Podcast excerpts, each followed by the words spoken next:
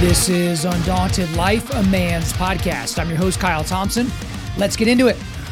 Do not envy the wicked, do not desire their company, for their hearts plot violence, and their lips talk about making trouble. By wisdom, a house is built, and through understanding, it is established. Through knowledge, its rooms are filled with rare and beautiful treasures. That is Proverbs 24, 1 through 4. Something to keep in mind when we get to the latter half of the podcast today. But, guys, before we get into anything today, just want to remind you to leave a positive five star rating and a review. Guys, we've been getting a lot of ratings and reviews lately. So, if you've listened to the show for any length of time, if you like what we're doing, if you think we deserve five stars, make sure you give us that, especially on Apple Podcasts and Spotify. And also, just a reminder, we are mainly a donation driven company. We're mainly a donation driven thing right now. So if you like what we're doing, if you support the content that we do, you want us to make more content, if you want to help fund some of the amazing stuff we have coming up for 2023, we do have a donation page on our website, undaunted.life backslash donate. We've had a lot of guys hop on even in the last few weeks to become monthly donors. You know, everything from as small as 10 bucks a month to dudes all the way up to 500 bucks a month and more. There are guys that are supporting what we do. So if you like us as content creators, make sure you do that. And this will be the last time that I'll be announcing this because I'm going to be out of the studio for a little bit because we've got a lot of interviews I'm going to be releasing over the next couple of weeks. But I do have a live speaking engagement that is free to the public. That is on September the 18th. That is a Sunday at 6 p.m. at Faith Bible Church in Edmond, Oklahoma. So Sunday, September the 18th at 6 p.m. at Faith Bible Church in Edmond, Oklahoma. It is called Defeating Pro Abortion Arguments. There is a link in the show notes to where you can go and sign up for childcare because if you want to bring your kiddos, we're totally cool with that. I will tell you this uh, presentation it's appropriate for mature middle school and up. So if you have a middle schooler that's maybe fairly emotional, this is a, heavy subject and all those types of things, it might be a little bit upsetting. But if you have a mature middle schooler all the way up through high school and into adulthood, it is appropriate for all those ages. Uh, it, it really is going to be a, a fun time of learning. This is not a big condemnation speech, and it's not just, hey, you know, an hour of me saying abortion is bad. I think you get the point, but it's going to be exactly what is the culture saying when they're making arguments against pro life people and how you can defeat those arguments. And again, guys, before we get done with this little rundown, I wanted to make sure that you remember that we are now ambassadors with Origin and with Jocko Fuel. So, guys, if you're in the market for Gis, rash guards, boots, jeans, I actually just got some new boots from Origin over the weekend. So, I got the Slate. So, they were the Coronado Slate boot with the Christy Natural sole. Dude, these things are gorgeous. I only feel ashamed that I didn't actually bring them uh, up here to the studio with me because I'd show them to you otherwise, you can go check them out on their website. But also on the Jocko Fuel side, you've got greens, you've got krill oil, you got vitamin D, you got the, the Go Energy drinks, you've got a bunch of other supplements, you got the protein, the milk, and all that stuff there. Guys, if you want to go and check that stuff out, go to originmaine.com and use the promo code Kyle. That's my first name, K Y L E, to get 10% off your order. I know a lot of you guys have already done that over the last several weeks, but make sure you keep using that. OriginMaine.com, Kyle for 10% off. So here's the thing about today's podcast is I'm going to be doing quick hitters first. And shout out to my boy Paul. He's one of our black belts from the Forge. He sent me a text randomly. He's like, dude, I love the quick hitters. Well, you're going to love this because you're not going to have to wait for them, Paul, because I'm doing them right from the beginning. And the reason why I'm doing them from the beginning is because Joe Biden ruined my week last week. Okay. But I'm not going to let him ruin my day. I'm not going to let him ruin this. I'm recording this on Labor Day while you guys are getting the day off. I'm up here working hard. So, why is it that Joe Biden ruined my week? Okay. Was it because I was reminded of his incompetence while filling up my truck with gas? No. Was it because of the hundreds of thousands of people and fentanyl pills that have just waltzed right across our wide open southern border this year so far? No, not because of that. Was it because he pooped his pants in front of another world leader like he did at the Vatican? No, wasn't even for that. It was because I was going to avoid talking about politics this week. I was going to avoid it entirely. But now he's making me. He's making me do it because of the stuff that he had to get up in front of uh, the entire country and say last week. I wanted to spend the majority of today's show on something else entirely, but no.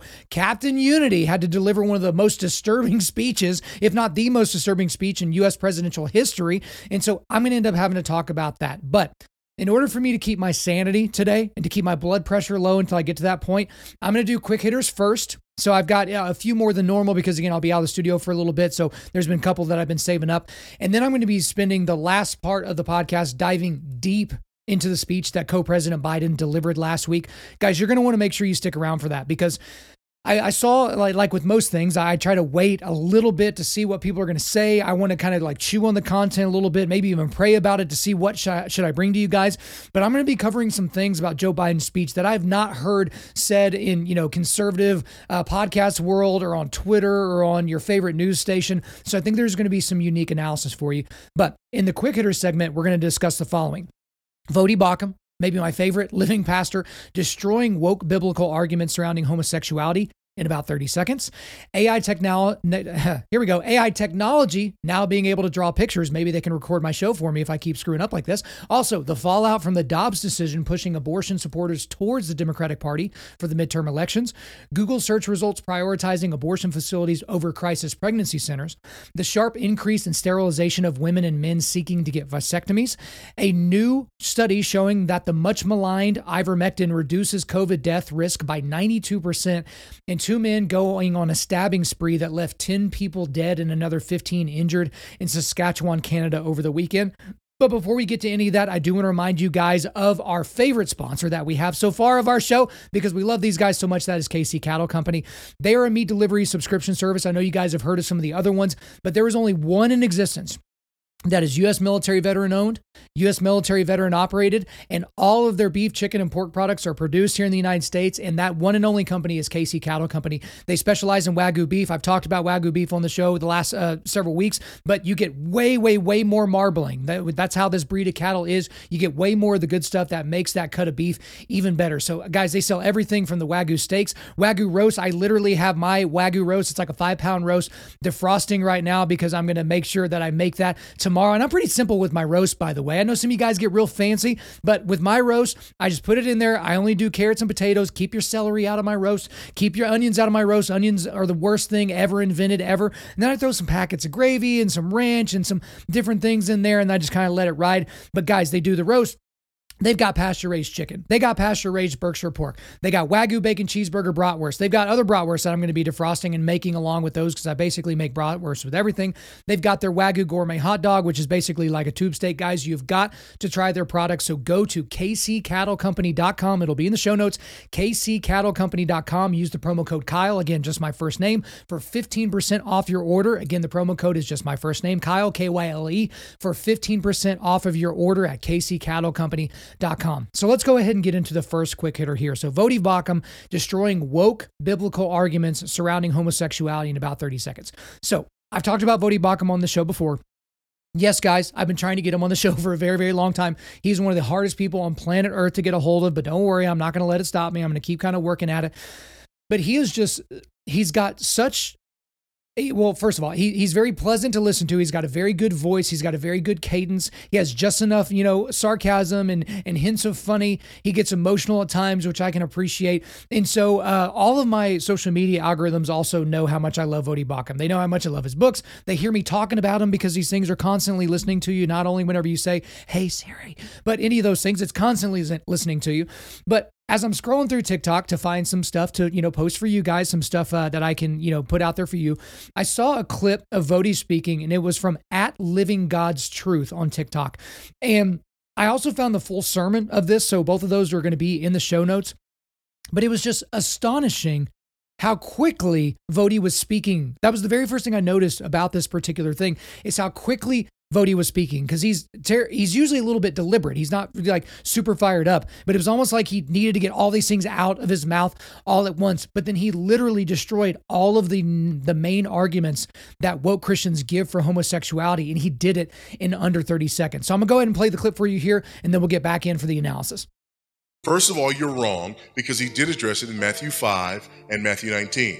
Second of all, Jesus is a member of the Godhead. You can't separate the Father from the Son and the Spirit. Thirdly, the Bible's one story, not many. You can't separate the teaching of Jesus from the teaching of his apostles. And finally, if you take that line of argumentation, you would have to eventually be okay with pedophilia because Jesus never said anything about that. So, can we dispense with that? So if you guys are just listening to this, you should go and check out the clip that I leave for you or go to our YouTube make you make sure you subscribe if you're over on our YouTube or on our Rumble. But at the end of that clip, he literally takes his hands and he wipes his hands clean of this, right? So this is an entire sermon that he delivered on the subject of homosexuality. And he, of course, talked about other things, but he dispensed with all of those arguments with a rapidity that like I've never really seen with a guy like him. So the four arguments that he deals with is that Jesus did uh, like you know people would say that Jesus didn't address homosexuality. Um, and then he also talks about Jesus as a member of the Godhead, and you can't separate the Father, Son, and Holy Spirit. The Bible is one story, not many. And if you take that line of argumentation, you know, like Jesus didn't talk about homosexuality, then you have to eventually fully support pedophilia because Jesus never addressed that. So let's go back to the first one. And that the the real thing here is that Jesus did address homosexuality. Okay. So this is one thing that I hear often. So when I hear anyone, whether they're non Christians or on the woke Christian side of things, they'll say, well, if you read through the Gospels, if you read through the red letters, the words homosexuality or homosexual or gay or lesbian or anything like that were never spoken by Jesus. So they don't think that Jesus ever addressed the subject matter. Famously, Carl Lentz, formerly of uh, Hillsong, New York fame. I don't really know what Carl Lentz is up to now since he's not a pastor anymore. Um, for those of you that don't know, he cheated on his wife and hid it and used some church funds to kind of pay for some different things. So, you know, good riddance to him as far as I'm concerned. But that guy would I think it was either on the View or an interview that he was doing with Katie Couric. He said, you know, Jesus didn't address homosexuality, so I'm not going to address it from the pulpit which is deeply, deeply wrong if you even have a modicum of understanding of theology and how language works. So, um, in this particular clip, Voddie Baucham was referring to Matthew 5 and Matthew 19. This is what he's referring to. So, Matthew 5, verses 31 through 32, these are the words of Jesus. It was also said, Whoever divorces his wife, let him give her a certificate of divorce. But I say to you that everyone who divorces his wife, except on the grounds of sexual immorality, makes her commit adultery, and whoever marries a divorced woman commits adultery. Then we go to Matthew 19, verses 8 and 9. This is Jesus again. He said to them, Because of your hardness of heart, Moses allowed you to divorce your wives, but from the beginning it was not so. And I say to you, whoever divorces his wife except for sexual immorality and marries another commits adultery. Okay. So this is from the Apologetics Press because it breaks down what is being said when Jesus says sexual immorality. Because again, Jesus spoke Aramaic, and the scriptures are written down in Hebrew and Greek and Aramaic and those types of things, but this is from Apologetics Press. In order to understand what Jesus was saying, we must go back to the original language and identify what the word meant in the first century. The word translated sexual immorality in this verse is the Greek word porneia or porneia. The respected Greek lexicon of Arndt, Gingrich, and Danker states that the word refers to prostitution, unchastity, fornication, and every kind of unlawful sexual intercourse. In their primary definition, they mention that it refers to the sexual unfaithfulness of a married woman. The NIV Theological Dictionary of New Testament Words has an extensive section on porneia and related words. This word group describes various extramarital sexual modes of behavior insofar as they deviate from accepted social and religious norms. This would include homosexuality, promiscuity, pedophilia, and especially prostitution. This dictionary further notes, uh, it's talking about the Rabbinical Judaism dictionary, frowned on any kind of prostitution of extramarital sexual intercourse. Incest and all kinds of unnatural sex intercourse or sexual intercourse were viewed as porneia. So obviously, uh, this is something that is very, very important when you're thinking through this that Jesus did refer to homosexuality. But the Greek language that most of this was written down in they could use way fewer words that we as modern Americans has to have to use way more words to basically describe what we were talking about. So if you go back to the time of Bill Shakespeare, oh William Shakespeare, you've heard a lot of your English teachers talk about how he significantly expanded the English language. Well, what that means today is you have to use way more words to express the same thing that somebody would have been able to understand hundreds if not thousands of years ago. And so in the first century 2000 years ago, whenever he used the word porneia or whenever it was written down as porneia, everybody in the in the area that heard him say that or that were verbally told it later or that read it later would know what he was talking about talking about prostitution, talking about sex outside of marriage, talking about homosexuality, talking about pedophilia, talking about incest, talking about all these other things. So, this idea that Jesus never referred to homosexuality is bunk. It's nonsense. The second thing is that Jesus is a member of the Godhead. This is Voddie Baucham again talking about this. Jesus is a member of the Godhead, Father, Son, and Holy Spirit. And you cannot separate the Father, the Son, or the Holy Spirit. And I think that this is very important for people to realize that there aren't things that the Spirit does that is not known to the Father or the Son or any of those other ways that you can describe that. They are all, they are, you know, all in one essentially. So it's God in three persons, but in one entity. Okay. So to separate Jesus off and say, well, Jesus didn't talk about this as if that means anything, as, as if that means he can be extrapolated out of the Godhead, doesn't really make a lot of sense. The third argument that Voddie makes is that the Bible is one story, not many. I will say I obviously knew that. I knew that intellectually, but this was a good reminder that when you're reading the Gospels, and if you're reading, you know, uh, one of the letters of Paul, or if you're reading Revelation, or if you're reading a Psalm, or if you're reading Lamentations, or you're reading any of the the other prophets or anything like that, the Bible is one story. It tells one main story. Now, there might be stories that don't jive with you, but there's a reason why those stories are in the Bible. They are to tell you something about God or about the Godhead, Father, Son, and Holy Spirit. So to be able to take things out of context completely and say, oh, well, Jesus didn't talk about that, it's not really going to help you with your argument. And again, the last argument he makes here, again, all in under 30 seconds, is if you take that line of argumentation that Jesus never talks about homosexuality, then you have to eventually fully support pedophilia because Jesus never said anything about that. And so that's where these people get really squirrely and really kind of like, oh no, like what's happening here? Because Jesus didn't refer to a lot of things. We don't have his writings about everything that you could possibly talk about or debate about right there in scripture. Okay, we, we certainly don't have that.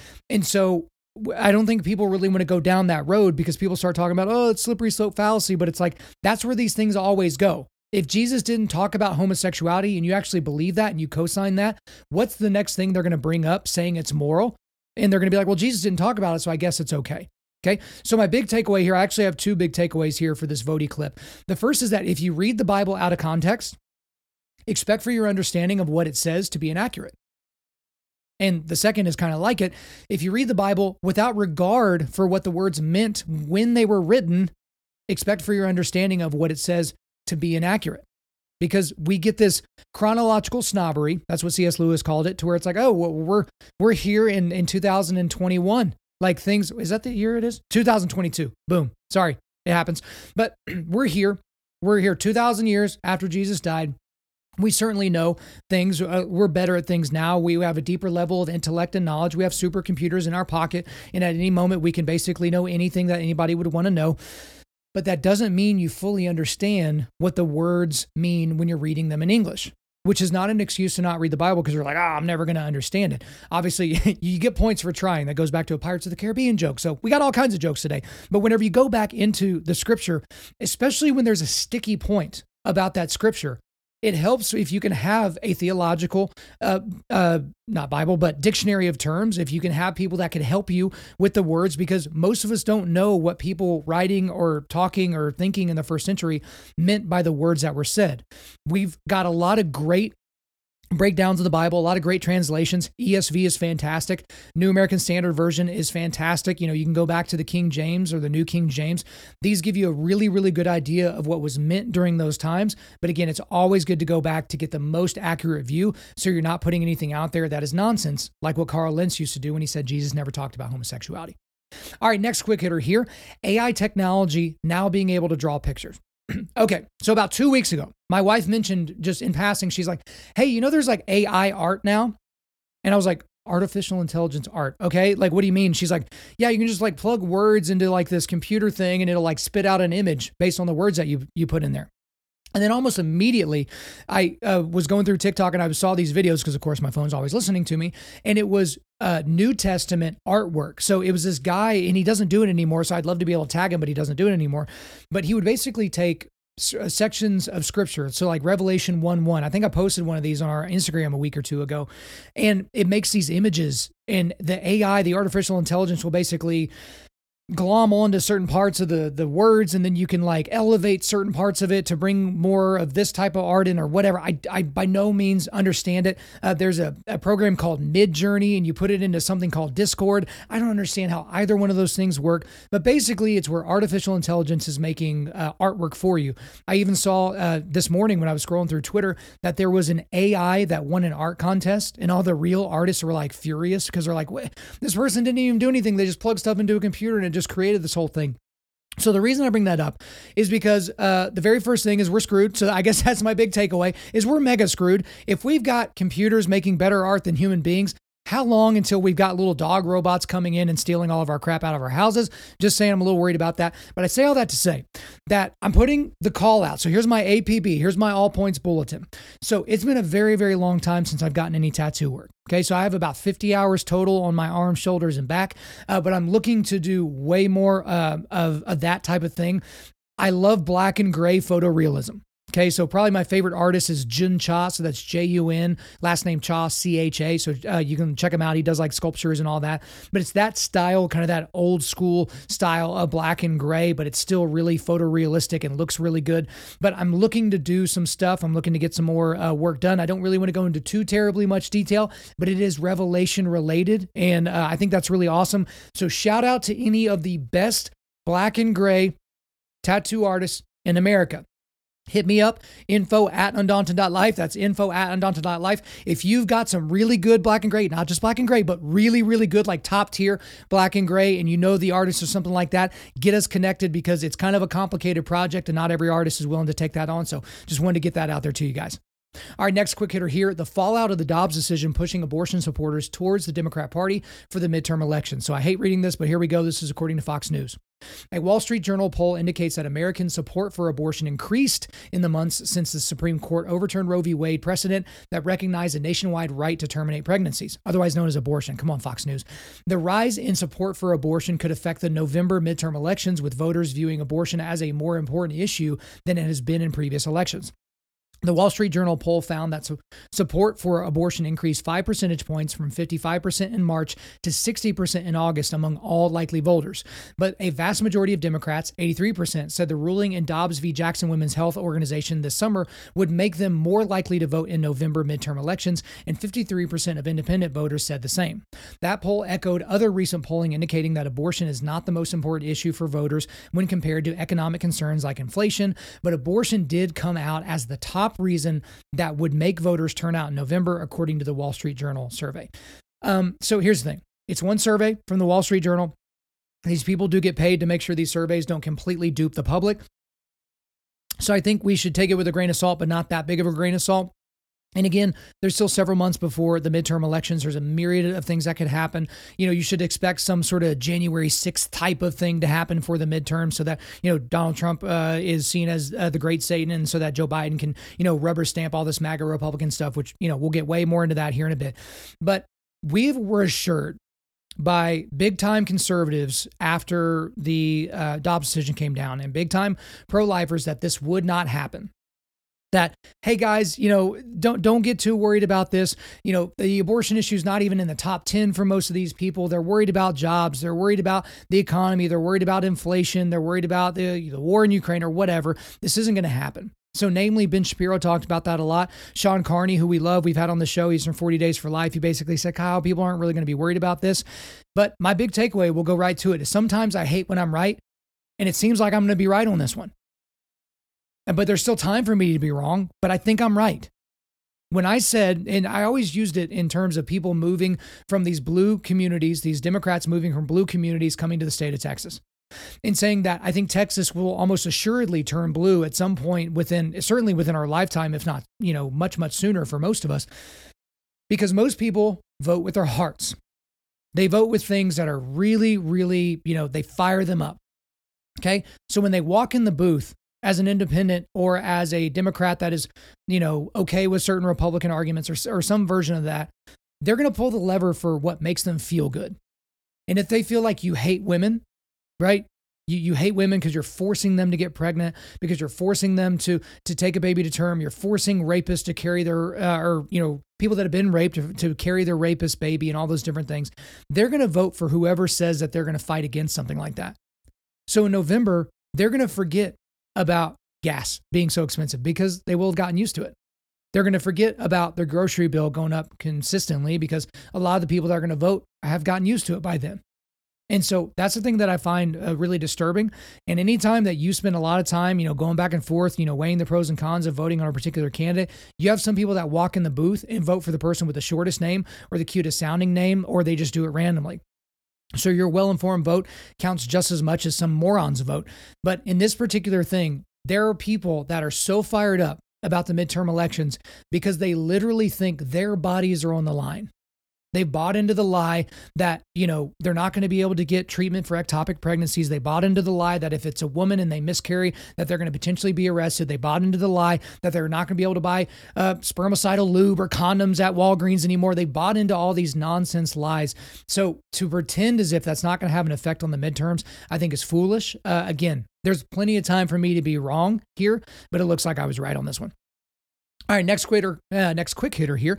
Google search results prioritizing abortion facilities over crisis pregnancy centers. So this is according to the Daily Wire. Senator Mark Warner, a Democrat from Virginia, boasted about pressuring Google to suppress search results for crisis pregnancy centers. The technology conglomerate recently announced that Google Maps will only produce options for abortion clinics when users search for abortion related services.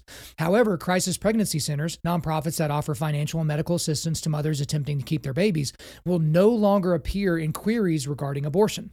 Back in June, Rep. Slotkin and I wrote, this is uh, that, that senator talking, wrote to Google urging them to improve their search results results and prevent users from that search for abortion clinics and services from being misled. Today I received a response from Google and am happy to report that they will be taking action, Warner tweeted.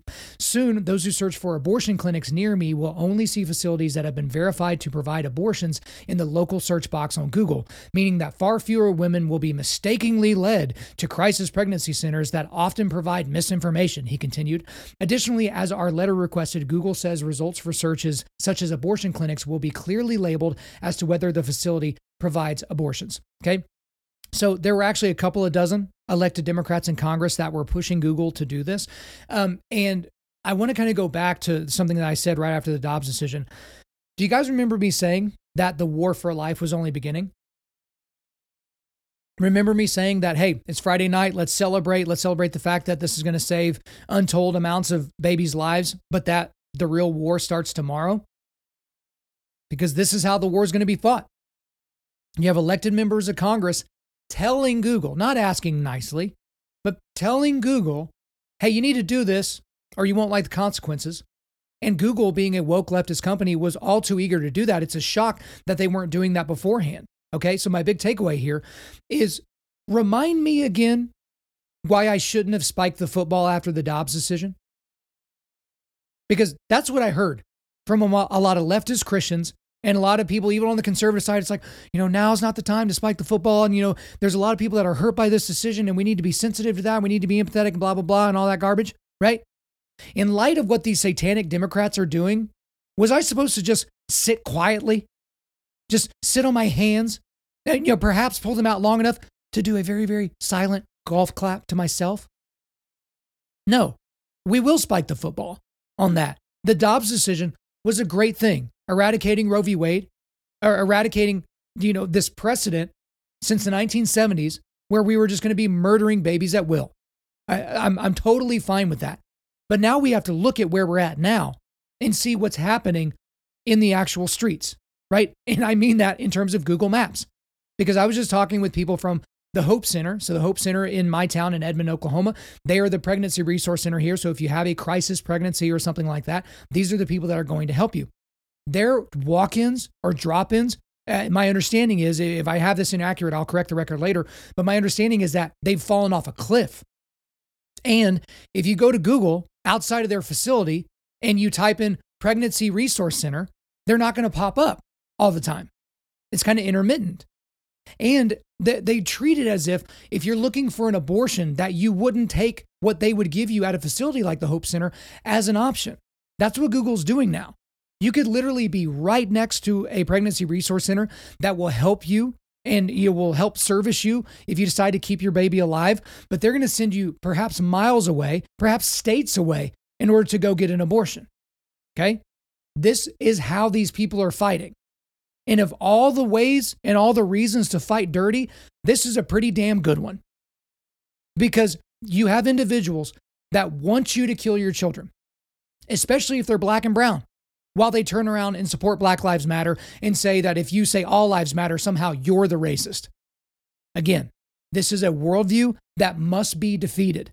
This is what I'll be spending the entire time talking about on September the 18th at Faith Bible Church in Edmond, Oklahoma, is how we can defeat these arguments, but also how we can fight back. No, I don't mean with bricks. No, I don't mean with Molotov cocktails. No, I don't mean with AR 15s and I don't mean with fists, but there are ways to push back against this darkness And we're going to make sure that we give you all that information. All right, next quick hitter here the sharp increase in sterilization of women and men seeking to get vasectomies. Okay, so this is according to Washington Examiner.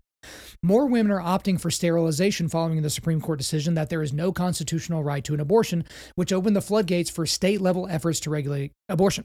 With abortion bans going into effect across the United States, women are increasingly choosing to get tubal litigate or ligation rather procedures, a common form of permanent contraception that around 1 in 4 women chooses to undergo. Elective sterilization is typically most common among women who have already had children and have chosen not to have more. Now, OBGYNs are reporting an increase in elective sterilizations following the Supreme Court's decision to overturn Roe v. Wade, the 1973 decision that established a right to abortion nationwide. Now, this is also from a different article from the Washington Examiner, but I'll go into it here. Doctors across the United States are reporting sharp rises in men seeking vasectomies following last week's Supreme Court decision that eliminated the constitutional right to abortion. Urologists told the Washington Post that more men are making appointments for the procedure for the purpose of avoiding pregnancy and preparing for the possibility of court rulings limiting contraception access, which is actually totally bogus. But let, us kind of go into this. Let's break this down a little bit. This is not all that surprising. It's really not. Because anytime there's a big legislative change, people freak out. People start losing their mind. And so it's it's not shocking at all that this would happen on this particular case. And many of the people that we're talking about here, these are people that kind of worship at the altar of self. Because that's one of the main reasons why you wouldn't want to procreate. Because, because it comes a drag on your life. I mean, I have a two year old and an about to be six month old. There are a lot of things I'd rather be doing than some of the things I have to do with those kids. Literally today, guys, I was checking the back of my son's diaper to see if he had poop. And what do you think I stuck my finger in? Because it had ran up his back. Yeah, got a finger full of crap. Now, if I were single and hadn't procreated, I would have never had to experience the joy of sticking my finger in warm poop, but it just is what it is. Okay. But it's not at all that surprising. But many of these people that are doing this, that are getting their tubes tied before they've had children or getting vasectomies before they've had children, they will live to regret this. They certainly will. Some of these people are single. They they don't see getting married at some point because they bought into the cultural lie that if you get married, it's it's the worst decision that you can possibly make. Maybe they're not with the right person right now, and they're like, "Man, I don't want to accidentally get this girl pregnant because then I'm stuck with her," or something like that. Many of these people will live to regret it, and they're going to try to reverse it in the future, and it may not be possible. But also, many will not regret it, which is actually very sad to see. Because I've seen a lot of examples of this even in my personal life, but certainly you've seen this as well. You have these people that bought into the lie. Let, us let's, let's talk about in terms of feminism. So you have uh, second, this mainly second, third, and fourth wave feminism. These individuals have convinced you that kids are a drag. They're going to keep you from getting that corner office job. They're going to keep you from that job where you have to work 80 to 90 hours a week to prove how much better you are than the men, or or whatever the scenario is, right? And then you have these women that are well past their peak years of carrying and caring for children. So maybe they're in their 40s or 50s now. And now it's not possible for them to have biological children of their own. And they're so unbelievably crushed by that because they bought into the cultural lie that women can only be satisfied when they're just as dominant in the business world or the entrepreneurial world as all the men that they see writing all these self-help books and writing, you know, doing these stupid YouTube videos, right?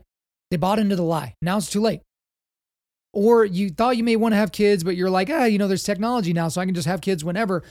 And then you spend tens of thousands of dollars on IVF and other treatments, and they don't take. I know some people personally that have gone through that several times, spent a great amount of money, and don't have any kids, haven't even gotten pregnant. And it's because you wait a long time, and then there's some other genetic things that might be involved. But it's sad for a lot of these people that think a dog is fine, a cat is fine, going on a bunch of vacations is fine. And then when they're towards the end of their life, they look around and they don't have anybody. I just posted something on Instagram about a week ago where it's this guy that was like the great grandpa of the family. He was dying in a hospital room, and the entire family looked like so it looked like his wife, you know, his brothers and sisters, uh, grandkids, great grandkids, like extended family. They're all in there singing hymns as he's about to pass on to the other side, right? But if he had never had children, he would have died in the company of a nurse or in the company of the beep, beep, beep of the heart monitor. And so these people that have bought into the lie that they don't need a family, they don't need a man, they don't need any of those types of things, they're really, really going to regret it. And I, and I hate that for them. But my big takeaway on this one is this is actually the direct result of secular humanism. That's exactly what it is. But oddly enough, it's an anti human sentiment. So if you're a secular humanist, you believe that we are just matter. We're matter that doesn't actually matter. Okay. There is no God. There is no grand plan. We are the descendants of fish, who are the descendants of chimps, who are the descendants, you know, of, you know, higher chimps and then us. Like that. That's what you believe. That's what you think we are. We're some cosmic accident, and that's how we all got here. But if you take this viewpoint, you become anti human you buy into the green initiatives that say, oh, we, we shouldn't have any more people because, you know, the earth is going to fall away and Mother Earth's going to be so mad and all these different things. It's going to be, it's going to be an issue for you. Right. And I hate that. Like I hate that for you, but it just, it kind of is, is what it is. But it's so funny when these people have bought into the secular humanism lie only to find out on the back end, like, oh crap, like I, I should have had kids and now I can't. Like it's a very anti human way of operating. So uh, we're probably going to continue to see this trend of people doing that, and hopefully some of these people wise up and don't actually make these appointments and realize, hey, if you're 25 years old and you like to party, maybe getting a vasectomy isn't what you need. Maybe what you need is Jesus, and you need to go home and read your Bible and not try to have sex with every girl at the club. You know, sorry, Call me old fashioned. All right, next quick hitter here. I think we got a couple more. A new study showing that the much maligned ivermectin reduced COVID death by 92%. So, this is according to the Blaze. A new peer reviewed study found that regular use of ivermectin reduced the risk of dying from COVID 19 by 92%. The large study was conducted by Flavio A. Cadangiani, sorry, I'm not Italian, and he is a board certified endocrinologist with a master's degree and doctorate degree in clinical endocrinology. The peer reviewed study was published on Wednesday of last week by the online medical journal uh, Cureus that's C U R E U S, curious, curious, whatever.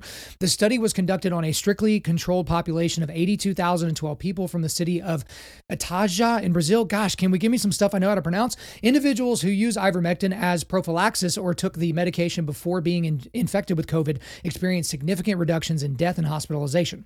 According to the study, those who took ivermectin regularly had a 92% reduction in their COVID death risk compared to the non users and 84% less than, reg- than irregular users. The hospitalization rate was reduced by 100% in regular users compared to both irregular users and non users, the study stated. So, I guess with all this, thank you for telling us what we already knew. Because from the beginning, if you listen to anybody that actually paid attention to this stuff, Joe Rogan mainly being the most maligned for this, we knew that it worked. We knew it from the beginning. So, my big takeaway on this one, not going to spend a lot of time on it, is this was all about money, guys. Because if you're not familiar with ivermectin, it's been around for a very, very long time and it's incredibly cheap. It's super duper cheap. There was no profit in ivermectin for Pfizer or Moderna or Johnson and Johnson or any of these other companies. They needed to push the vaccine. They needed you to get the vaccine. They needed the government to keep paying for it. They needed other governments around the world to keep paying for it. Because if we just thought, hey, we can give you a prophylaxis, we can just give you this ivermectin, ivermectin costs nothing. It almost costs more to make it than they can sell it for. That's how cheap it is, right? But this was all about money. As the years continue to go by, We've already been told the masks were a joke. We shouldn't have been wearing them for as long as we were wearing them. The schools should have never been shut down. Your businesses should have never been shut down. Uh, that herd immunity is certainly better than vax immunity and all those different things. But even as time goes on, all this COVID stuff is going to get worse and worse. It's not going to get better with time. This is just the latest version of that. All right, last quick hitter here. I hate this, but we got a report on it. Two men uh, going on a stabbing spree that left 10 people dead and another 15 injured in Saskatchewan, Canada over the weekend. So this is according to ABC News. And this is from AB, ABC News as of a few hours ago. So if you guys are listening this on time, I recorded this on the 5th of September on Labor Day. Okay. So these guys may have been caught by now, and you know, who the heck knows, but I'm recording on Monday.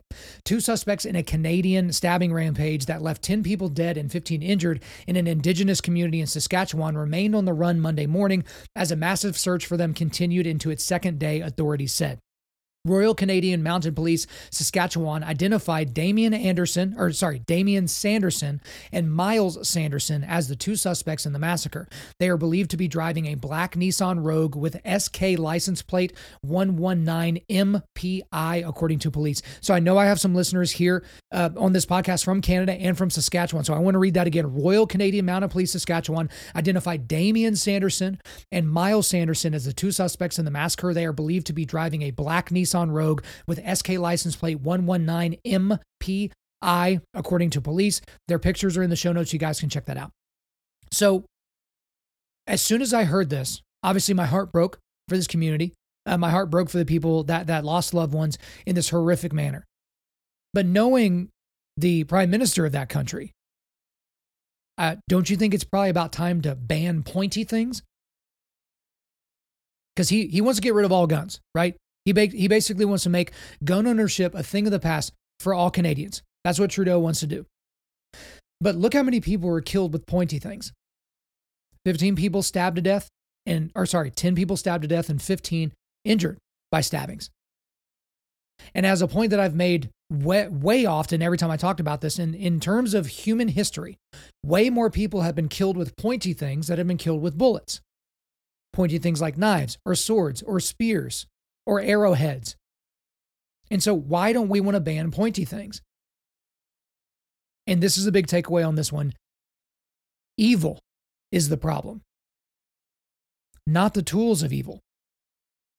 Every time I talk about uh, the gun issue, and I was just doing an interview with a guy uh, right before I hopped on here to record today, we want to vilify the tools of evil without addressing the evil because we love univariate analysis because it's easy. And if you're brain dead or stupid or both, then it's way easy to deal with that first level. So you think this many people are killed with guns, we just need to get rid of them. But then we start going layers and layers deeper, you realize it's a much, much different issue.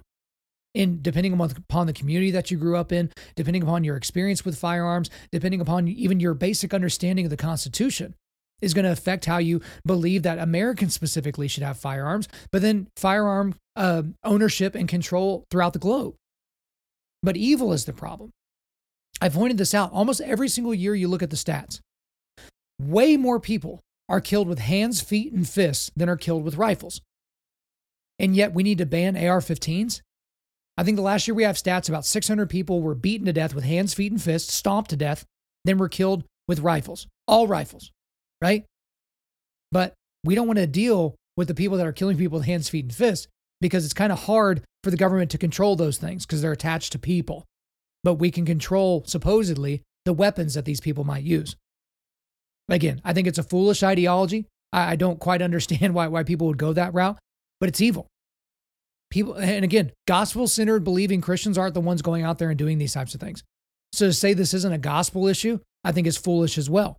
Because there are people that are pro gun that are atheists, but it's like, why would you want to defend yourself? Why would you not let a stronger monkey take you out so that the gene pool could be even stronger? right? That's the the the secular humanist, you know, biologist, evolutionary biologist view is we need the best genes to keep going into the future. So it's okay if you were to kill the weaker chimp. They needed to die. It's okay if two sub chimps defeat the strongest chimp because now you have spread out the strength amongst two chimps as opposed to the main dominant alpha. You see how far this goes? That's where this worldview goes. It's silly, but here we are. So we made it all the way through. Guys, I appreciate you sticking with me. We really need to break down Biden's primetime address that he did last week called The Continued Battle for the Soul of the Nation. Okay. So he delivered this on Thursday, September the 1st of 2022. This was delivered outside of Independence Hall in the hellscape that is now Philadelphia, Pennsylvania. And so I was on Twitter last Thursday night and I kept seeing a bunch of people posting pictures and posting these things talking about Biden's speech because obviously I wasn't going to be watching that live. But there were words like Satan and blood and totalitarian and dictator and demonic. Like those were the words that were trending on Twitter, like worldwide trending. Okay. And then you got everyone's reaction. They're just like, man, this is one of the craziest speeches I've ever seen. How could they let, you know, the the the colors be the way that they were and all these different things? And again, I hadn't watched the speech. I hadn't even seen a clip yet. So for me, as usual, as I mentioned earlier in the show, I wanted to take a second to breathe. I wanted to review the actual speech, you know, review people's thoughts and kind of, you know, spend some time thinking about it before I just threw my thoughts out there. But then I watched the speech myself. And man, um, it is legitimately and simultaneously one of the worst, scariest, and, and demagoguing speeches that I've ever heard. I mean, certainly ever heard by a U.S. you know sitting U.S. president. And so a lot of people have talked about demagogue. So demagogue is a word that's being thrown around a lot about this speech. It's not a common word. So basically it means this is actually the, the Google definition, I believe. A political leader who seeks support by appealing to the desires and prejudices of ordinary people rather than using rational argument. Okay. You're not going to see any rational arguments as we go in and break this down. But something to keep in mind And this is what's shocking because I remember people like last Monday and Tuesday talking about what Thursday's speech was going to be. This was supposed to be Biden's big unity speech that he was going to come out here and do his thing and he was going to talk unity to the American people. Okay. So, what we're going to do in this podcast is we're actually going to break down clips of this. Okay. We're going to start from the very, very beginning of the speech. I'll try to remember to give you guys the timestamps for the link that I'm putting here in the show notes um, because I do skip around a little bit. I, I do go in chronological order, but I am going to skip some sections that don't really elucidate things further. But the big question I want you guys to keep in mind as we break this down is what is a MAGA Republican exactly? What is a MAGA Republican exactly? Because I took notes. And by the time we get to the end of this, I've got a list of what a MAGA Republican is. And we'll see how many of you guys would opt into that list. So let's go ahead and start from the very, very beginning of the clip at 000. Here we go.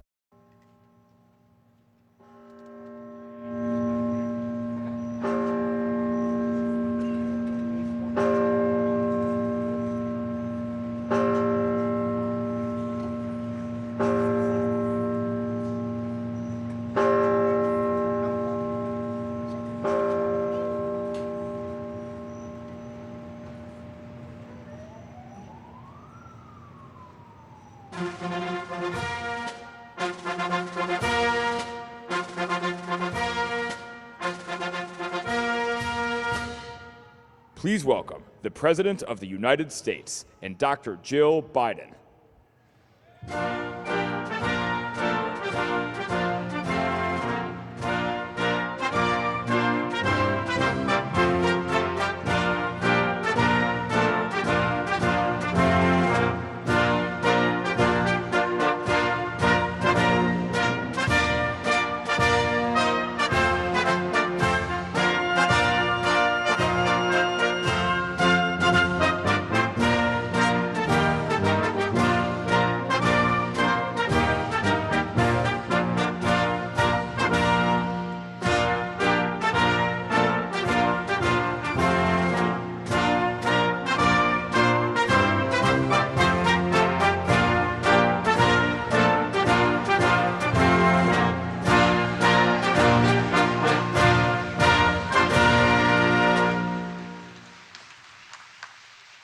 So that may have seemed like an obnoxious way to start this whole thing out, especially if you're not watching the show on Rumble or on YouTube. Even if you're not, guys, go on there and subscribe. It supports us.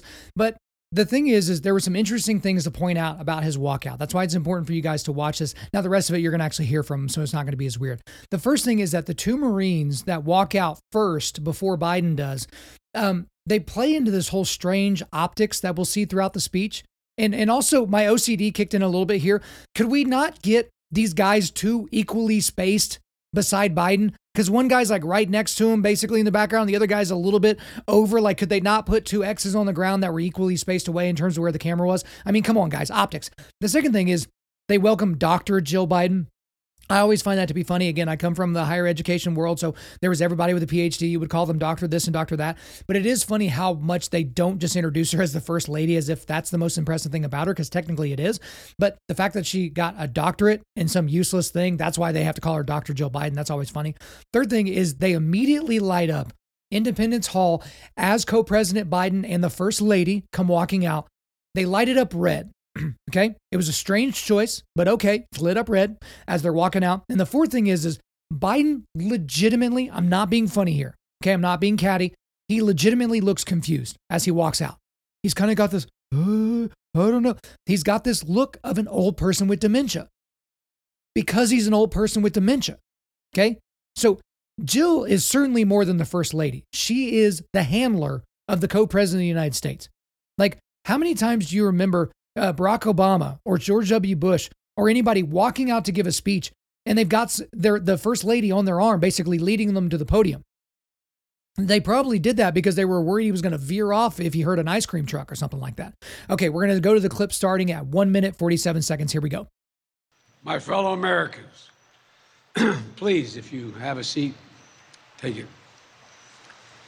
I speak to you tonight from sacred ground in America. Independence Hall in Philadelphia, Pennsylvania. This is where America made its Declaration of Independence to the world more than two centuries ago with an idea unique among nations. That in America, we're all created equal. This is where the United States Constitution was written and debated. This is where we set in motion the most extraordinary experiment of self government the world has ever known. With three simple words We the people, we the people. These two documents and the ideas they embody, equality and democracy, are the rock upon which this nation is built. So, as soon as he takes the podium here, again, this is more the visual side, and then we'll get more to the optics of the actual speech, or not the optics, but the words of the actual speech. They turn the normal red color that they lit up Independence Hall with to a deep, dark blood red, like not dark, but a bright blood red. Okay, so it was kind of red and then it was like super red. Okay, they also turned down the lights that were lighting up the Marines that were behind Biden to where we basically can only see them as black silhouettes now. So, very, very shocking optics for a speech like this. I mean, incredibly shocking. And also, I can't really say much about the whole clearing of the throat thing because, as you guys know, like my station here where I, I do this, I've got lozenges, I've got water, I've got honey, I got all kinds of stuff sitting here. I've got a lozenge in my mouth right now. I literally had to clear my throat just then. I have to clear my throat constantly. But could no one get this man a glass of water while he waited to walk out there in the back?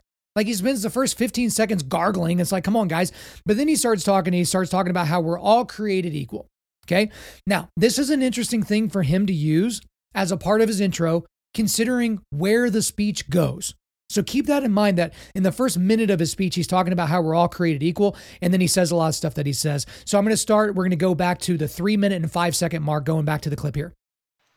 But as I stand here tonight, equality and democracy are under assault. We do ourselves no favor to pretend otherwise. So tonight, I've come to this place where it all began to speak as plainly as I can to the nation about the threats we face, about the power we have in our own hands to meet these threats, and about the incredible future that lies in front of us if only we choose it. So, equality and democracy are under assault. So, first thing to point out is we're not a democracy. We are a constitutional republic. And perhaps that would have been a good thing to mention while standing in front of Independence Hall, where they debated and wrote the Constitution. Like equality and democracy? And again, he keeps talking about equality. He doesn't want equality, he wants equity, which is a completely different thing. But he wants equality to be a cornerstone of this speech. Again, that's important because of what's coming. He wants equality to be the cornerstone of what he talks about. So back to the clip here. We're going to go to four minutes and 22 seconds. Now, in our time, as we build an America that is more prosperous, free, and just, that is the work of my presidency, a mission I believe in with my whole soul. So interesting, he invokes the soul here. Again, he's a really good Catholic when it suits him. He's really good and, believe, and dependent on God when it suits him, and then not basically the other 99.9% of his life. But the use of the word just there is very important because what he thinks is justice and what the left wing of the Democratic Party, which is what's running the Democratic Party right now, when they say just, they don't mean what you mean when you're a conservative Christian and you say that. When they say just, they mean we're going to rejigger everything, regardless of what it causes in terms of consternation and you know prejudice and racism or whatever today. That's what they mean when they mean just. So we'll go back into the clip here starting at 440. But first, we must be honest with each other and with ourselves. Too much of what's happening in our country today is not normal. Donald Trump and the MAGA Republicans represent an extremism that threatens the very foundations of our republic. So here we go. He says, What we're seeing today is not normal. And he's going to talk a little bit more about what he means by that. But then he says Donald Trump and the MAGA Republicans. So that's the first time we hear in the speech him talk about these MAGA Republicans. Like, who could that possibly be? But then he says Donald Trump. So he actually rarely says Donald Trump's name. Okay. Actually, the entire administration very rarely says that. So this is actually important that he uses Donald Trump's name. You know, you'll hear, you know, the people that are uh, doing the White House press briefings and all that. They will they will always talk about the previous president, the previous administration. They will not use Donald Trump's name. So it's very important that he uses Donald Trump's name explicitly in the speech. Also, here's a new branding technique that they're using. They tried a bunch of other ones. They tried, tried, you know, ultra MAGA. They tried extreme this, extreme that. But now they're just going with MAGA Republicans. Okay, so that's who they're going to try to brand and describe here in this speech. And he immediately ties MAGA Republicans to extremism. Okay, MAGA Republicans, whatever that is, and we're going to get more into that in a second, to extremism. So you have to guess that he's going to define what a MAGA Republican is as he goes, don't you think? And so it's important that we need to take him seriously as it pertains to that. So let's go back into it here. We're going to start at 501. Now, I want to be very clear, very clear up front. not every Republican, not even the majority of Republicans are MAGA Republicans. Not every Republican embraces their extreme ideology. I know because I've been able to work with these mainstream Republicans. But there's no question that the Republican Party today is dominated, driven, and intimidated by Donald Trump and the MAGA Republicans. And that is a threat to this country. So, what Biden tries to do here is he tries to draw a dividing line between MAGA Republicans, the so called MAGA Republicans, and mainstream Republicans. Okay. But again, he's yet to define what a MAGA Republican is or what they believe. So from the beginning, which this is probably on purpose as well, he's trying to divide a line so that you're not thinking about, oh, not like your grandpa or not like, you know, your brother who voted for, you know, uh, Donald or sorry, George W. Bush back in the day, or maybe voted for George H.W. or Ronald Reagan. He's trying to divide that. He's trying to divide that from the beginning, but he's still yet to start defining what a MAGA Republican is. Okay. So this is important. Now we're going to go to 535. These are hard things. But I'm an American president, not a president of red America, blue America, but of all America. And I believe it's my duty, my duty to level with you, to tell the truth, no matter how difficult, no matter how painful. So Joe Biden, no stranger to plagiarism, he simply steals the the blue and red America sentiment from Obama and from his speech. So no shock there. But we'll get back into it. 558. And here, in my view, is what is true. MAGA Republicans do not respect the Constitution. They do not believe in the rule of law. They do not recognize the will of the people. They refuse to accept the results of a free election. And they're working right now, as I speak, in state after state, to give power to decide elections in America to partisans and cronies, empowering election deniers to undermine democracy itself. So, this is where the rubber starts to meet the road. This is where he starts to actually define what a MAGA Republican is. And if you don't know what MAGA means, it's Make America Great Again. I'm assuming everybody knew that, but MAGA Republican. So, I'm starting a list here. So, number one, what a MAGA Republican is they do not respect the Constitution. Number two, they do not believe in the rule of law. Number three, they do not recognize the will of the people. Number four, they refuse to accept the results of a free election. Number five, they want to empower election deniers at a state level. Okay, now that's all very interesting because isn't it the Democrats that one think that the Constitution is a living document when they want to use it and they just ignore it all the other times? And secondly, don't they believe that laws just get in the way of justice and are enforced by racist cops? And also, you know, three and four, they claim that every election that they lose, especially presidential elections, especially ones in 2016, are stolen, right? And then the fifth thing, don't they believe that change that you should change the laws in their favorite swing states to make it easier for people to commit fraud? Didn't they do that in the run up to the 2020 election? So what exactly are you talking about? Right? So this is the first bit of gaslighting for this entire speech, which is he's basically describing what they do, but branding it as something that the MAGA Republicans do. Okay, so back to it here, 631. MAGA forces are determined to take this country backwards, backwards to an America where there is no right to choose, no right to privacy, no right to contraception, no right to marry who you love. They promote authoritarian leaders and they fan the flames of political violence that are a threat to our personal rights to the pursuit of justice, to the rule of law, to the very soul of this country. So I love it. Take this country backwards. So he's adding to the definition, to the list of definitions of a MAGA Republican. So number six, they do not want Americans to have the right to choose, otherwise known as, you know, killing your baby in the womb.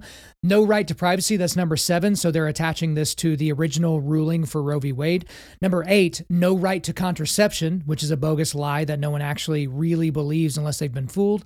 Number nine, no, they don't believe you should have the right to marry who you love. So this reflects the tiny portion of Republicans that still have the stones to say that gay marriage is wrong and immoral. Number 10, they promote authoritarian leaders. So obviously they're referring to Trump, you know, the guy that his follow that he told, you know, to peacefully protest there on January the 6th. And then number 11, these people, these MAGA Republicans fan the flames of political violence. At which point I got to say BLM or Antifa, anybody? How about all of the Democratic politicians that were all too happy to raise money to bail out BLM and Antifa rioters in 2020 so that they could go stomp for justice for George Floyd, one of the most colossal pieces of crap we've ever seen in this country. So we're up to 11 different things. Let's get back into it here at 704. They look at the mob that stormed the United States Capitol on January 6th, brutally attacking law enforcement, not as insurrectionists who placed a dagger at the throat of our democracy but they look at them as patriots. And they see their MAGA failure to stop a peaceful transfer of power after the 2020 election as preparation for the 2022 and 2024 elections. They tried everything last time to nullify the votes of 81 million people. This time, they're determined to succeed in thwarting the will of the people. So we keep adding to the list of MAGA Republicans what they are. Number 12, they think that the people that stormed the Capitol on January the 6th are patriots. I don't actually know any Republicans that think that. And then number 13, they're preparing to do the same in 2022, 2024. Right? Here we go. Let's get back into it. We're going to skip ahead a little bit and going to 847. Here we go. I believe America is at an inflection point. One of those moments that determine the shape of everything that's to come after. And now, America must choose to move forward or to move backwards, to build a future or obsess about the past, to be a nation of hope and unity and optimism, or a nation of fear, division, and of darkness. Hope, unity, and optimism. I mean, I don't know about you guys, but aren't you feeling that hope, unity, and optimism in this speech? I mean, I'm just feeling so much of that. Like, that's, I'm equal parts hope, unity, and optimism listening to this dolt try to speak words through his face hole. But let's get back into it. We'll skip ahead to 1021. And this is a nation that rejects violence as a political tool. We do not encourage violence. We are still an America that believes in honesty and decency and respect for others. Patriotism, liberty, justice for all, hope, possibilities. We are still at our core a democracy. And yet, history tells us the blind loyalty to a single leader and a willingness to engage in political violence is fatal to democracy. For a long time, We've told ourselves that American democracy is guaranteed, but it's not. We have to defend it, protect it, stand up for it, each and every one of us. That's why tonight I'm asking our nation to come together, unite behind the single purpose of defending our democracy regardless of your ideology. So nice little applause line there. Sorry I'm having to make you guys listen to his voice so much. It's literally one of the least enthralling things possible, but a few things to break down there. So he talks about rejects violence as a political tool. So is that why your vice president helped raise money to get those rioters out of prison in Minnesota? Right? Again, going back to George Floyd summer, right? Where $2 billion worth of damage and untold numbers of cops were either killed or injured while while doing all these different things like is that what we're talking about they reject violence as a political tool are you kidding me the reason why democrats refuse to poo-poo those groups is because they were literally doing their political bidding what exactly are you talking about he also said we are still at our core a democracy. No, no, no. Even Tucker Carlson says this all the time. We're not a democracy. We are a constitutional republic. It is foundationally different. And then he's talking about how he wants us to come together. My question to Biden here would be who is us? Who is this us you're talking about? Because you're trying to other a group of people by saying us think this way. This group that you're calling us thinks a certain way. But who is he referring to exactly? Because he's kind of painting with a broad, you know, pretty broad brush at this point. Okay, let's go to 1128. We're all called by duty and conscience to confront extremists who put their own pursuit of power above all else. Democrats, independents, mainstream Republicans. We must be stronger, more determined, and more committed to saving American democracy than MAGA Republicans are to, to destroying American democracy. So we've got another thing we're adding to the definition of MAGA Republican. Number 14, want to destroy American democracy. Let's get back into it here at 1155. We, the people, will not let anyone or anything tear us apart. Today, there are dangers around us we cannot allow to prevail. We here, you've heard it, more and more talk about violence as an acceptable political tool in this country. It's not. It can never be an acceptable tool. So I want to say this plain and simple. There is no place for political violence in America, period. None, ever.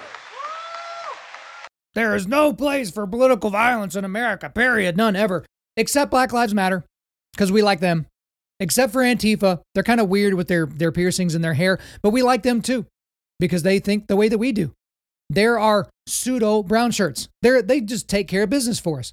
Oh, and we get a 15th thing to add to the definition of MAGA Republican. They believe violence is an acceptable political tool. Again, not BLM, not Antifa, but MAGA Republicans believe that violence is an acceptable political tool. Let's get back into it at 1303. On top of that, there are public figures today, yesterday, and the day before predicting and all but calling for mass violence and rioting in the streets. This is inflammatory. It's dangerous. It's against the rule of law. And we, the people, must say, this is not who we are. Are you getting the point yet? You know, there's people that are calling, almost demanding that we have mass violence and rioting in the streets. This is not who we are. Do I need to say it again? BLM, Black Lives Matter, Antifa, what exactly are you talking about? Can someone please get Joe Biden a mirror? Okay, back to it, 1331.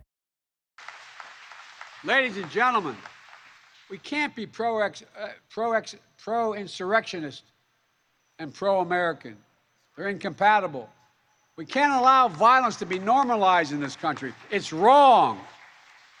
We each have to reject political violence with, with all the moral clarity and conviction this nation can muster now. We can't let the integrity of our elections be undermined, for that is a path to chaos. Look, I know politics, politics can be fierce and mean and nasty in America. I get it. I believe in the give and take of politics, in disagreement and debate and dissent. We're a big, complicated country. But democracy endures only if we, the people, respect the guardrails of the Republic only if we, the people, accept the results of free and fair elections. Only if we, the people, see politics not as total war, but mediation of our differences. Mediation of our differences. Well, is that why you keep passing things with only Democratic support through Congress? Not peeling off a single Republican vote? Is that what you mean? But also, he talks about respecting the guardrails of the republic. So he almost said it there. He almost said constitutional republic, which is what we are. So I would ask him, you mean like federalism? Where the states have rights? You mean that? You mean the part that you don't like very much because you want the you know government, the federal government to be as strong as possible. You don't want the states to be able to decide. You you mean like the guardrail that we call the Constitution? You, you mean like staying in your lane as president, where you don't just do things via fiat?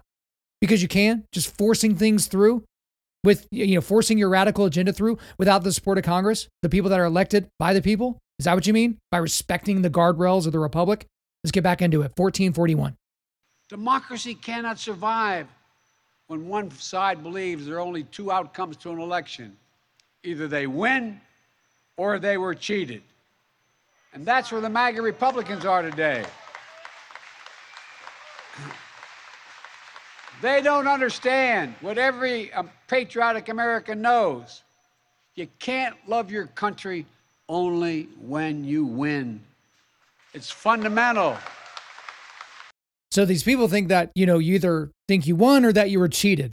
So again, I bring up like 2016, because there was an FBI investigation, then a special investigation where the Russians, the Ruskies, were somehow the, the reason why Donald Trump was elected and not tens of millions of Americans.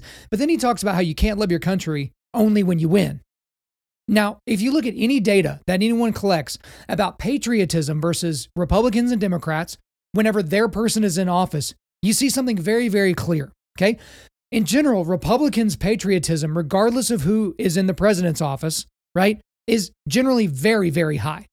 When their guy is not in high office, it comes down a little bit. Like it's almost it's almost not even worth saying anything, but the patriotism is still high. But on the Democratic side, when their guy is not in office, right? Whenever Trump's in office or George W. Bush or Reagan or whatever, their patriotism goes way down, right? And you get a lot of these people saying, well, they're not my president. I remember first hearing that in college when George W. Bush was president. And people were like, yeah, well, he's not my president. I'm like, well, are you an American citizen? Well, yeah. I'm like, well, flowchart, he's your president, right? I didn't like that Barack Obama was president. I thought he was a deeply corrupt man and very vacuous as a person, but he was my president. Like Joe Biden, I, I, think is a mental patient. He should be hanging out in a nursing home in a memory facility. But no, he's running the country, but he's still my president. I didn't vote for him, but he's my president. It goes back all the way to that. Okay, let's go back into it at 1619. Throughout our history, America's often made the greatest progress coming out of some of our darkest moments, like you're hearing that bullhorn. So, if you're wondering what's happening way back there in the background, you can hear him, and Joe Biden even says something about it. There's a guy in the bullhorn, bullhorn, bullhorn there it is, screaming "F Joe Biden." So, kind of funny. It's shocked that the Secret Service didn't like clear out, you know, a 10 mile radius around Independence Hall to make sure something like that wouldn't happen. But there you go. You got a guy screaming F Joe Biden up there. We'll get back into it 1631. I believe we can and must do that again and we are. MAGA Republicans look at America and see carnage and darkness and despair. They spread fear and lies. Lies told for profit and power. But I see a different America an America with an unlimited future, an America that's about to take off. All right, we've got a couple more examples or a couple more things to add to the definition of MAGA Republican. Number 16, look at America and see carnage, darkness and despair. And also 17, they spread fear and lies, lies told for profit and power. Let's keep this going. Let's go to 1847. Look, I know the last year, a few years have been tough, but today, COVID no longer controls our lives. More Americans are working than ever. Businesses are growing. Our schools are open. Millions of Americans have been lifted out of poverty. Today, COVID no longer controls our lives. So, if you were paying attention to my show last week, where we talk we talk about the student loan relief and all that nonsense, where we're basically transferring the loans from one group of people to another group of people, COVID was the legal basis with which they're going to go at this and try to make this a reality. So, COVID is no longer controlling our lives, but it's such a pandemic, we got to make sure we pay off maybe up to $900 billion worth of student loan debt. Okay. And then he mentioned schools being open, businesses are growing, and people that are being lifted out of poverty. Poverty. What about all the Democratic policies that kept the schools closed? Right? All those hero teachers, right? That wanted to just sit at home and not actually do their freaking jobs in a classroom. And all these businesses that were shut down, and some of those businesses don't even exist anymore because even the PPP loan couldn't keep them open. All the restaurants that have shut down, everything and the, the people being lifted out of poverty poverty what about the people that were put into poverty because they lost things that they've been working for and that their families have been working for for decades all because of government shutdowns which started with the republicans to be fair. But then the draconian policies that we saw from these democratic governors and from the federal government when joe biden took office. Are you kidding me? You're talking to me like covid's over now or we're allowed to say that now? We're not going to get banned from spotify now if we do that? All right next one here. Let's get into it. It's 1926 no matter what the white supremacists and the extremists say. I made a bet on you, the American people, and that bet is paying off, proving that from darkness, the darkness of Charlottesville, of COVID, of gun violence, of insurrection, we can see the light. Light is now visible. Light that will guide us forward, not only in words, but in actions. Actions for you, for your children, for your grandchildren, for America. Can't you feel the light, guys? Oh, and he added an 18th thing to the definition of MAGA Republicans. They're white supremacists. If you didn't know that, let's get into it. 1958. Even in this moment, with all the challenges we face, I give you my word as a Biden, I've never been more optimistic about America's future. Not because of me, but because of who you are. We're going to end cancer as we know it. Mark my words. We're going to create millions of new jobs in a clean energy economy. We're going to think big. We're going to make the 21st century another American century because the world needs us to. You like how he just throws in cancer? I mean, he's done that a lot in the first couple of years he's been in office. He just kind of throws that out there and then gives no context or any type of a plan for how he's going to eradicate cancer. Does he just shove that in the speech himself? I think he's just spitballing when he does that. Like, because he, he just throws it out there with nothing attached to it. Cancer. This guy is going to get rid of cancer. Okay, kind of like Al Gore invented the internet. Let's get back into it at 2025. That's where we need to focus our energy. Not in the past, not on divisive culture wars, not on the politics of grievance, but on a future we can build together. The divisive culture wars and the politics of grievance. like, they've been fighting the culture wars for all these decades, and Republicans and conservatives finally woke up and realized, oh, I guess we need to start fighting these. It's like, yeah, yeah, you need to fight it from the beginning. You kind of let them take an inch, an inch, an inch, an inch, an inch, and then it became a mile. And they're like, oh crap, we should probably respond now. And the politics of grievance, like grievance studies is like a thing in college campuses now. It's not a bunch of MAGA hat wearing dudes that are getting those degrees. Are you out of your mind? Like that is their game. Like they don't want to talk about the culture war the moment they start losing it to smart people like the governor of the state of Florida, Ron DeSantis. Like he's smoking them in the culture war right now, and they don't like it. All right, 2039 here. The MAGA Republicans believe that for them to succeed, everyone else has to fail. They believe America not like I believe about America. I believe America is big enough for all of us to succeed. And that is the nation we're building, a nation where no one is left behind.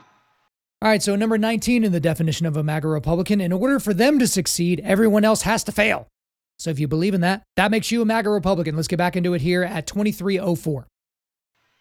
My fellow Americans, America is an idea, the most powerful idea in the history of the world, and it beats in the hearts of the people of this country.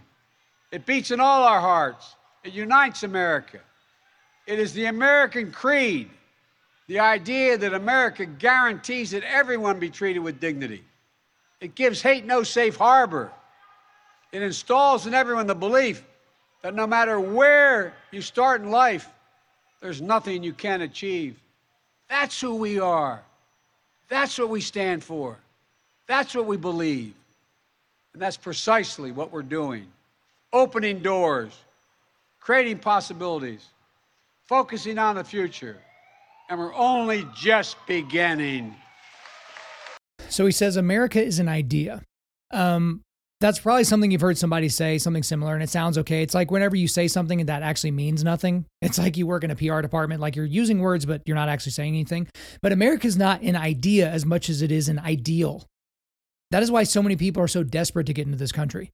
They're literally willing to risk their lives and their families' lives to get into this country, right? And we make it all too easy at our southern border right now. But we're not an idea, we're an ideal. And also, he talks about regardless of where you started, well, that's goes back to the grievance politics thing to where it's like you constantly talk about where people started, right? Like that's where you get the basis of your reparations talk. Again, it's like you're saying you don't support these things that you so clearly support. It's just more gaslighting. All right, we're going to do the end here. So this is going to start at 2518. I have no doubt, none, that this is who we will be and that we'll come together as a nation that will secure our democracy, that for the next 200 years, we'll have what we had the past 200 years the greatest nation on the face of the earth. We just need to remember who we are. We are the United States of America, the United States of America. And may God protect our nation, and may God protect all those who stand watch over our democracy. God bless you all. Democracy. Thank you.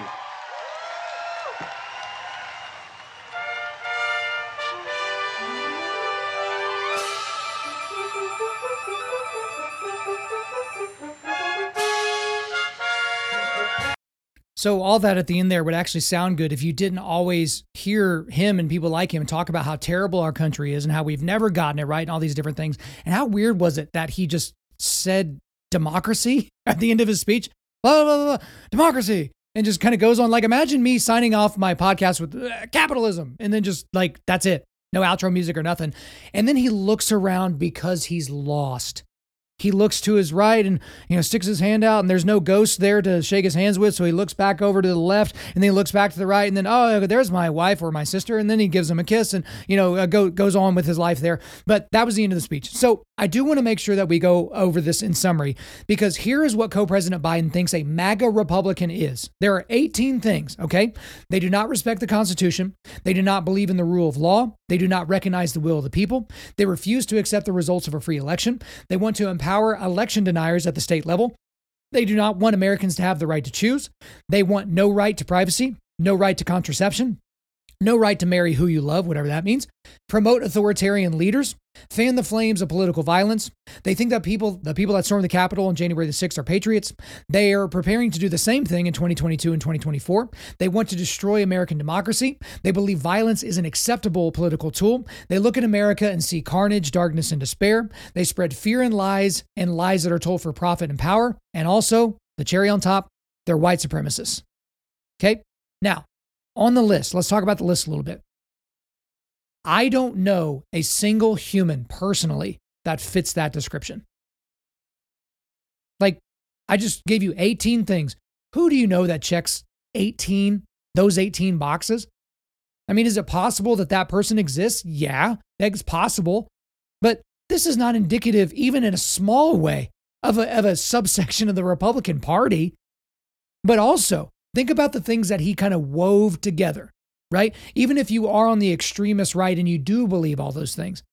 He said, You're a MAGA Republican if you want to make sure that there are no fraud in elections, if you think that we shouldn't kill babies in the womb, that if you think gay marriage is immoral and shouldn't be legal, and if you voted or intend to vote for Donald Trump for president. That that's what he's saying in this speech that you are a MAGA Republican. You're just like all those other MAGA extremists.